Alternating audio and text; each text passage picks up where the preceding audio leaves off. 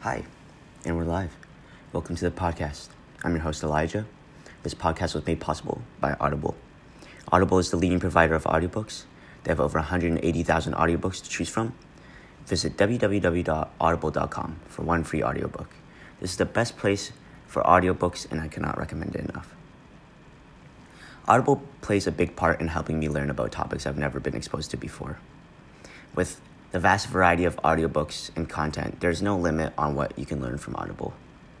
Another big part of where I stay connected with information is through online sources and online news companies like CBC, Global News, and City News. I trust these brands on giving me the right information about the current topic or current event to keep me updated on what's going on. But some sources seem hard to believe or doesn't have the, a great deal of trust in its brand. For example, uh, Vice News.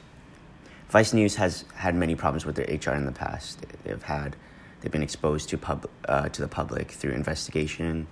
Uh, this was done from New York Times, um, which is a more popular, trustworthy source in its in the industry. Vice News has struggled with problems within the company and also struggles to gain readers' trust. How can someone trust a company where their co-founder has lost all confidence for his own brand and quits. Shane Smith was a longtime CEO, CEO of Vice. He was iconic for his beard, but also, more importantly, for his work. He came with a strong pitch. He persistently declared the inevitability of his company's global domination and landed deals with an aggressive sales pitch. Pay Vice to join its youth revolution or get left behind. This helped Vice get from a free magazine to a company with over 3,000 employees spread across a cable network. He quickly lost confidence in his brand since the publication of an investigation at Vice, or sorry, at New York Times called Advice Cutting Edge Media and Allegations of Old School Sexual Harassment.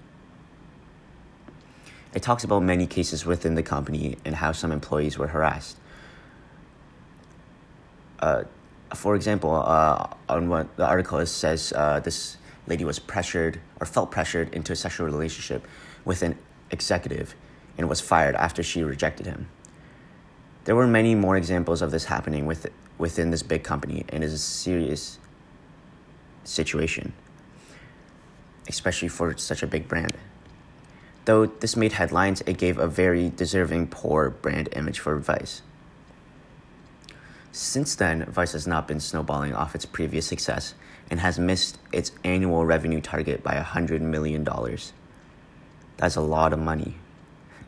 They also have been struggling to catch attention and gain as many viewers as it has previously done.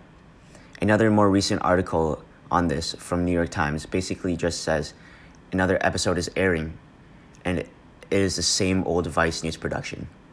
People are getting bored of their work and are not really looking forward for the next episode. Vice News can be seen more as just an entertainment company where you can just enjoy their content, but the information cannot be trusted. For the readers or viewers online, this should not be a problem because of the vast amount of alternatives to get information from a brand that actually has a lot of readers' trust. Like, like the examples I gave earlier CBC, Global News, City News. All right, that's it for today. Thanks for tuning in. Next week, we will be talking about the downfall of the sportswear company Champion and its rise back to fame. Thank you.